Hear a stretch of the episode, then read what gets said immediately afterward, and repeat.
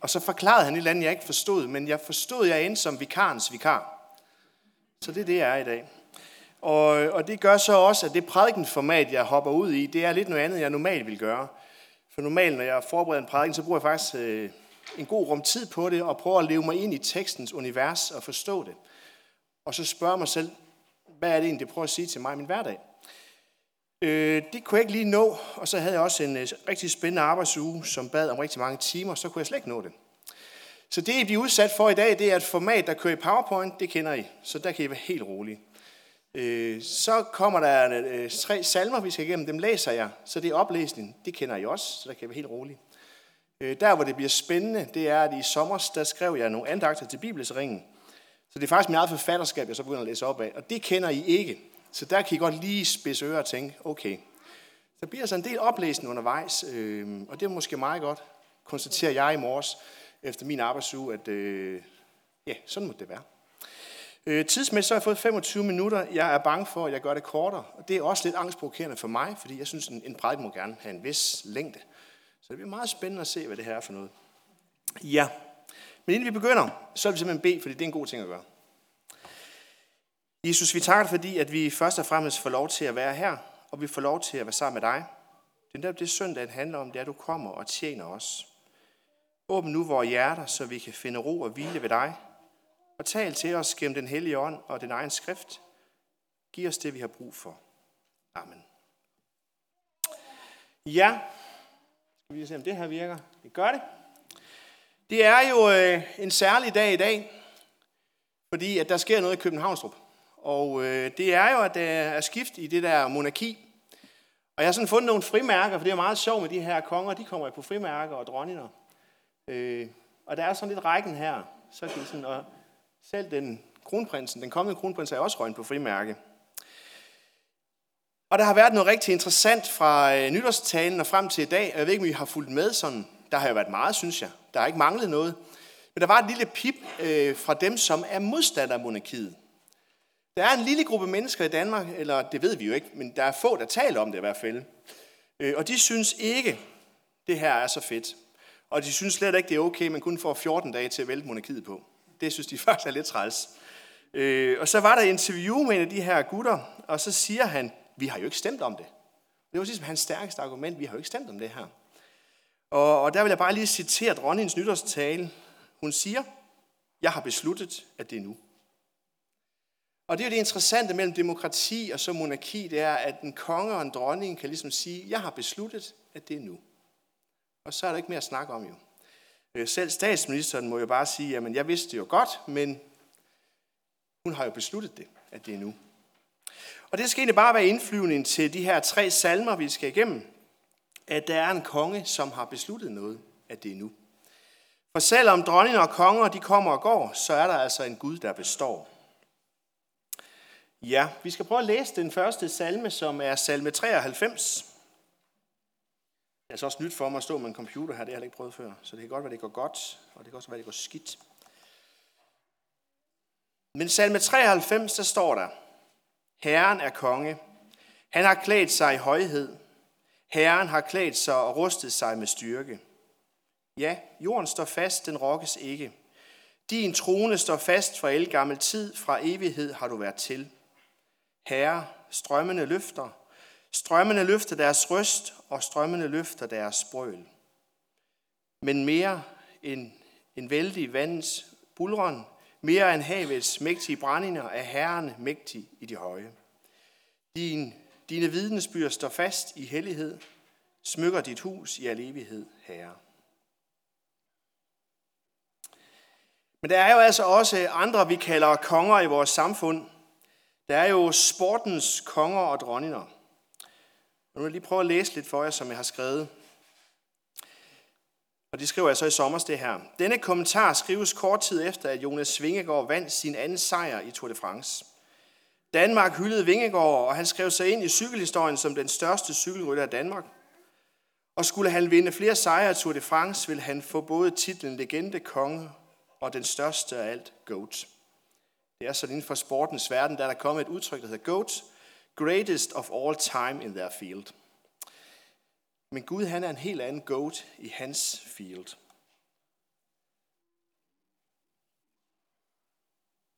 Jeg skal huske at følge med her, ja. Der, der er mange ting i gang, beklager. Men det var sportens konger.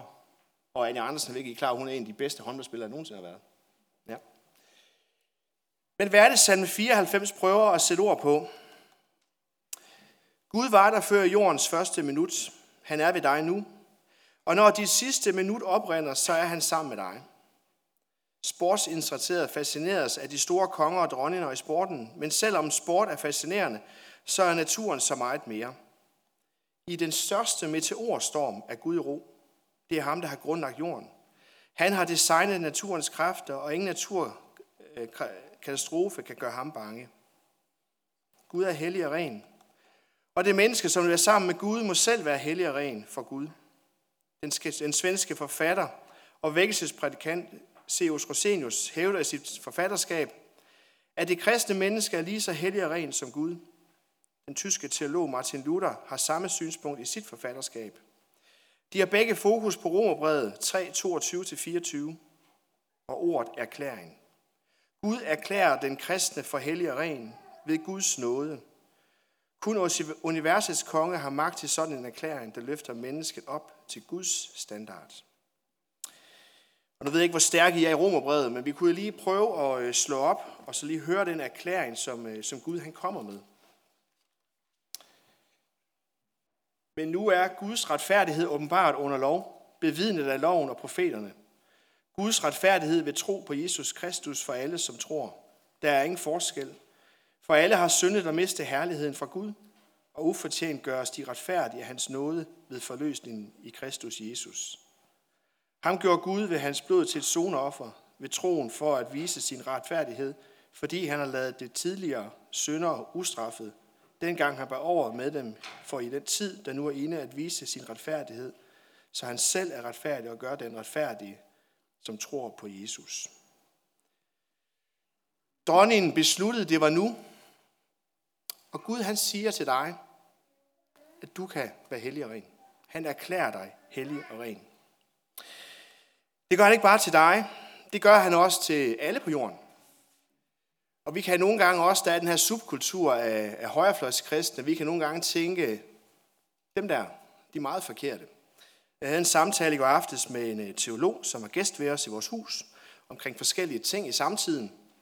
Og der er jo mange ting, som højreflåsteolog, man kan have lyst til at sige, det burde være anderledes. Sådan skal det ikke være. Vi var inde omkring øh, spørgsmålet om øh, gengiftelse.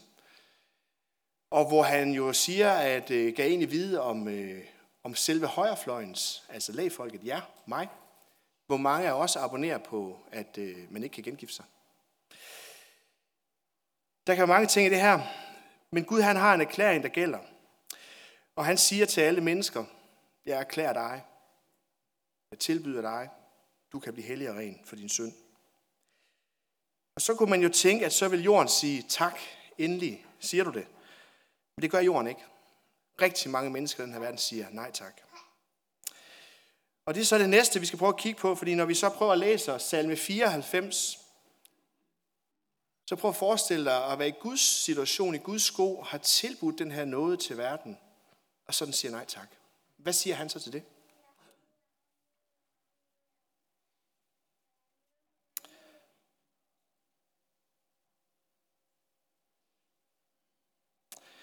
Herre, du hævnens Gud, du hævnens Gud træder frem i stråleglans. Rejs dig, du jordens dommer, gør gengæld mod de hårdmodige. Hvor længe, herre, skal de ugudelige? Hvor længe skal de ugudelige juble? Frækt lader de munden løbe. Alle forbrydere bruger store ord. De knuser dit folk, herre. De undertrykker din ejendom. Enken og den fremmede slår de ihjel. Fadeløse myrder de. De siger, Herren ser det ikke. Jakobs Gud lægger ikke mærke til det så forstå dog, I tåber blandt folket. I dårer, hvornår vil I tage imod fornuft? Skulle han, som plantede øret, ikke høre? Skulle han, som dannede øjet, ikke se? Skulle han, som opdrager folken, ikke straffe? Han, som lærer mennesker kundskab? Herren kender menneskers tanker. Han ved, at de er tomme. Lykkelig den mand, der tugter du tugter herre, og som du belærer efter din lov, så du giver ham fred for onde dage, indtil graven graves for den uretfærdige. For Herren forkaster ikke sit folk, og svigter ikke sin ejendom. Retten kommer på ny til sin ret, og alle de oprigtige skal følge den. Hvem står sammen med mig mod de onde? Hvem står på min side mod forbryderne? Var Herren ikke kommet mig til hjælp, havde jeg snart fået bolig i tavshedens land. Når jeg sagde, min fod vakler, så støttede din trofasthed mig, Herre. Når urolige tanker tog til i mit indre, så gjorde din trøst mig glad. Skulle du have fællesskab med ondskabens domstol, som skaber lidelse i strid med loven? De angriber de retfærdige og dømmer det uskyldige blod skyldigt. Men Herren blev min borg, min Gud blev min tilflugtsklippe. Han lod deres uret komme over dem selv og tilindegjorde dem i deres ondskab. Herren var Gud, tilindegjorde dem.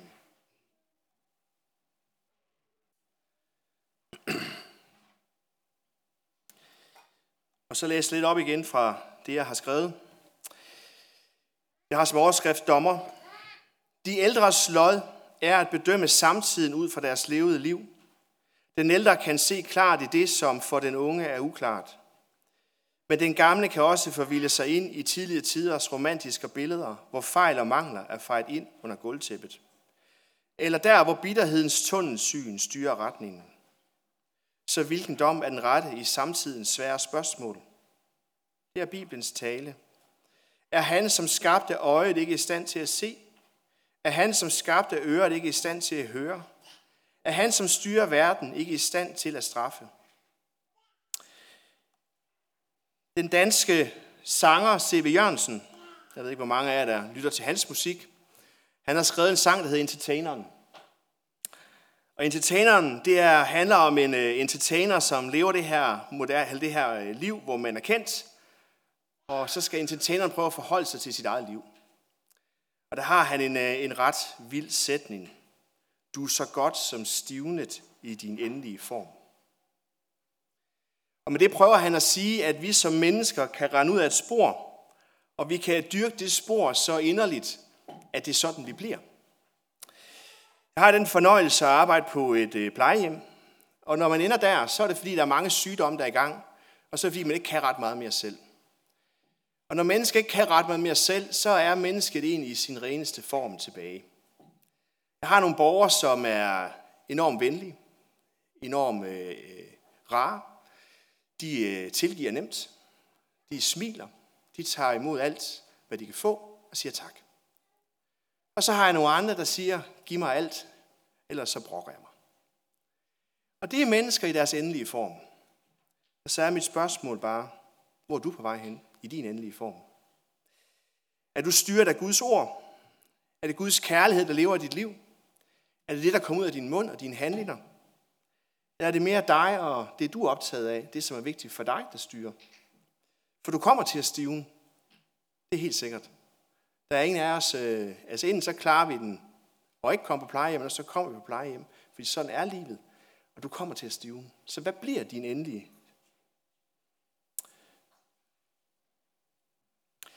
Og så skal vi besøge et sted i, øh, i Bibelen, som er ret interessant også i, i den her sammenhæng. Det er i 1. kongebog 3, 16-28. Og det her det handler meget om det her med de her valg, vi skal træffe på vej hen til at blive stivnet. I 1. kongebog 3, 16-28 sættes den vise kong Salomo til at dømme. Hvem er barnets biologiske mor? Kongen siger, tag det levende barn og hug det midt over. Den biologiske mors kærlighed giver afkald på barnet for om muligt at redde barn, øh, hendes barn fra døden. Den falske mor afslører sig selv. Hvis ingen af os kan få barnet, så hug det over. Kærligheden til det menneske, som en regner for noget, er en god rettesnor i domsafsigelse.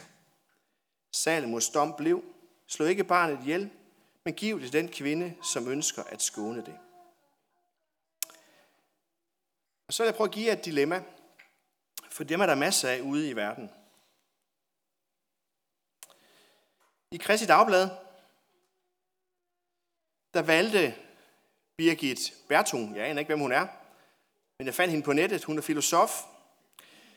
Højrefløjs, eller højrefløjspræsten Leif Andersen har tidligere i Christi Dagblad skrevet indlæg omkring abort, omkring menneskets værdi. Og det reagerer hun kraftigt på. Og så siger hun blandt andet, jeg citerer hende, Tale om abortdrab hjælper ikke, fordi et foster ikke er et menneske. Så skal vi have dilemmaet, at vi skal have modstillingen. Hvis I går ind på Retten til Livs hjemmeside, så har de et statement på deres første side. Giv de ufødte børn retten til liv. Et menneske er et menneske helt fra undfangelsen og har værdi alene ved at være til. Hvis du vil være upopulær i dag, hvis du vil give dig selv øh, virkelig skammens holdeplads, så gå ud på sociale medier og sig, at det er et barn for undfangelse af et menneske. Sig, du er imod abort. Sig, vi skal lade være. Så vil mange skrive imod dig, også i klare og tydelige vendinger.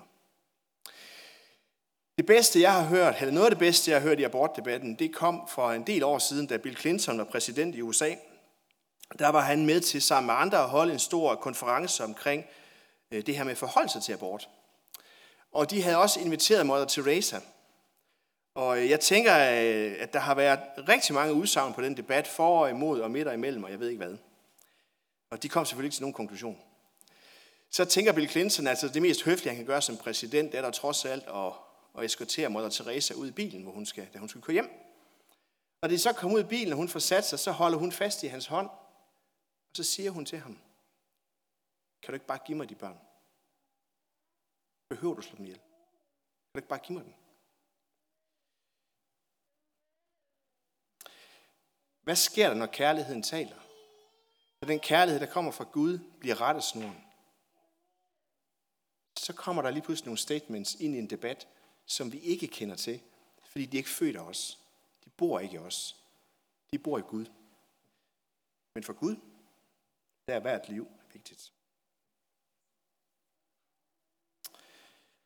Vi skal prøve at læse den næste salme, som er salme 118. Den er lidt længere. Halleluja! Tak Herren, for han er god. Hans trofasthed varer til evig tid. Israel skal sige, at hans trofasthed varer til evig tid.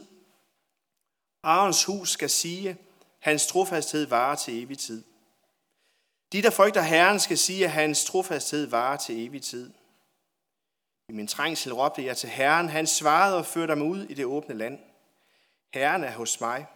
Jeg frygter ikke, hvad kan mennesker gøre mig. Herren er min hjælper. Jeg får mine modstanders nederlag at se. Det er bedre at søge tilflugt hos Herren, end at stole på mennesker. Det er bedre at søge tilflugt hos Herren, end at stole på stormænd.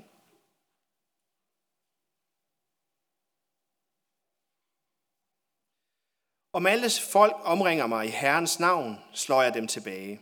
Om det omringer mig på alle sider i Herrens navn, slår jeg dem tilbage. Om de sværmer om mig som bier, de brænder ned som ild i tørnekrat, i Herrens navn slår jeg dem tilbage. Jeg blev stødt ned og var ved at falde, men Herren kom mig til hjælp. Herren er min styrke og lovsang, han blev min frelse. Der lyder jubel og sejrsråb i de retfærdiges telte. Herrens højre hånd bringer sejr. Herrens højre hånd er løftet. Herrens højre hånd bringer sejr. Jeg skal ikke dø, men leve og fortælle om Herrens gerninger. Herren tugtede mig hårdt, men han overgav mig ikke til døden. Luk retfærdighedens porte op. Jeg vil gå ind og takke Herren. Her er Herrens port. Her går de retfærdige ind. Jeg takker dig, fordi du svarede mig og blev min frelser. Den sten, som bygmesterne vragede, er blevet hovedjørnstenen. Det er Herrens eget værk. Det er underfuldt for vores øjne. Den dag har Herren skabt, lad os juble og glædes os på den. Herre, frels dog. Herre, lad det lykkes. Velsignet være han, som kommer i Herrens navn. Vi velsigner jer fra Herrens tempel. Herren er Gud. Han skal give os lys. Lad festprocessionen danne kæde helt op til alderets horn. Du er min Gud. Jeg takker dig. Min Gud, jeg priser dig. Tak, Herre, for han er god. Hans trofasthed varer til evig tid. Din livshistorie. Jeg var til alliancebede ude i fredags øh, oppe i Joasekirken, og det var præsten for Borgkirken, Bent Skovhus, øh, som øh, holdt indledningen. Han havde noget ret interessant. Han havde noget omkring livshistorie og en linje, men ikke så meget, hvad der er sket i mit liv, altså hvad er min fortælling, min historiske fortælling, hvad er min tros fortælling. Hvem er det, der har påvirket min tro? Hvem er det, der har dannet min tro? Hvem er det, der har talt, så jeg fik en tro? Og det havde han sådan mange forskellige interessante ting på. Øhm, og det er virkelig, synes jeg faktisk kunne være lidt interessant at, at grave lidt ind i, hvad, hvad har jeg egentlig gjort for hver af os. Men hvis vi tager den almindelige livshistorie, så har vi alle en livshistorie at fortælle. Og på plejehjem, der lytter jeg til mange livshistorier. Nogle fremstilles lyse og smukke, mens andre er virkelighedstro. Forstået på den måde, at lys og mørke er vævet ind imellem hinanden, som dagene gik, og tæppet, forvis, og, og tæppet fremvises ærligt. Var livshistorien skæbne eller tro? Den menneskelige tanke har flere labels til ordet skæbne. Korsvej, tilfældighed, meant to be, frit valg. Der ligger en rigtig lang øh, podcast med Anders Akker. Kender I ham? Interessant fyr. Hvor han sammen med en øh, præst i København øh, tager fat på det her med, hvad var det egentlig, der gjorde, at jeg gik til højre eller til venstre? Anders Akker, han er meget optaget af det her begreb korsvejen. At nå hen til en korsvej. Og hvis jeg skal fortsætte fremad, så er jeg tvunget til at gå til højre eller til venstre. Nogle vil snakke om skæbnevalg.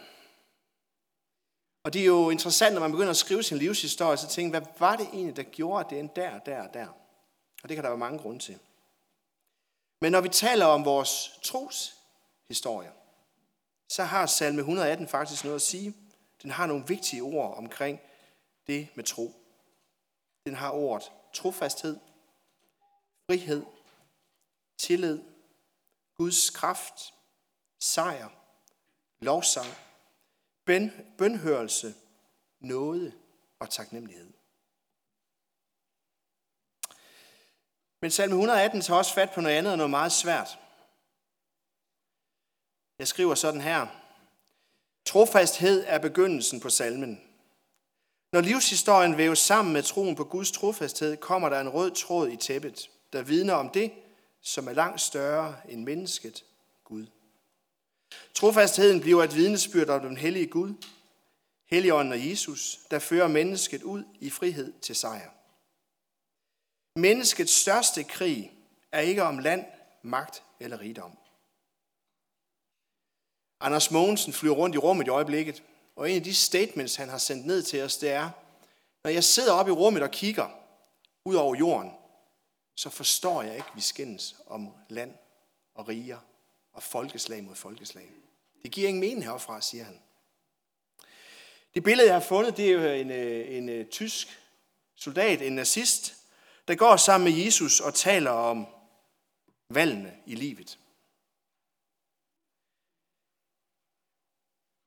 Så lad mig lige prøve at læse igen. Menneskets største krig er ikke om land, magt eller rigdom. Det er krigen mod synden i hjertet. Den synd, som har så dybe rødder i identiteten, og som kun Guds ord kan afsløre og sætte fri for. Ved du, hvad jeg skriver om? Ved du, hvad jeg taler om? Kender du det? Alle livshistorier har deres sidste punktum, men salmen åbner op for så meget mere end en livshistorie. Herrens dag. Den dag, hvor Jesus kommer igen og skal hente sine børn hjem. De mennesker, som uanset livshistorie har vasket deres tæppe rent i lammets blod. Åbenbaringen 7.14. Kom, lad os juble og fryde os. Vi skal bede sammen. Jesus, tak, at vi må få lov til at have troen på dig, og tak, at vi må få lov til at nå det endelige mål, din himmel. Der, hvor der er fred, og der, hvor der er lykke, og der, vil vi får lov til at se dig fuldstændig, som du er, og leve sammen med Gud og den hellige ånd. Amen.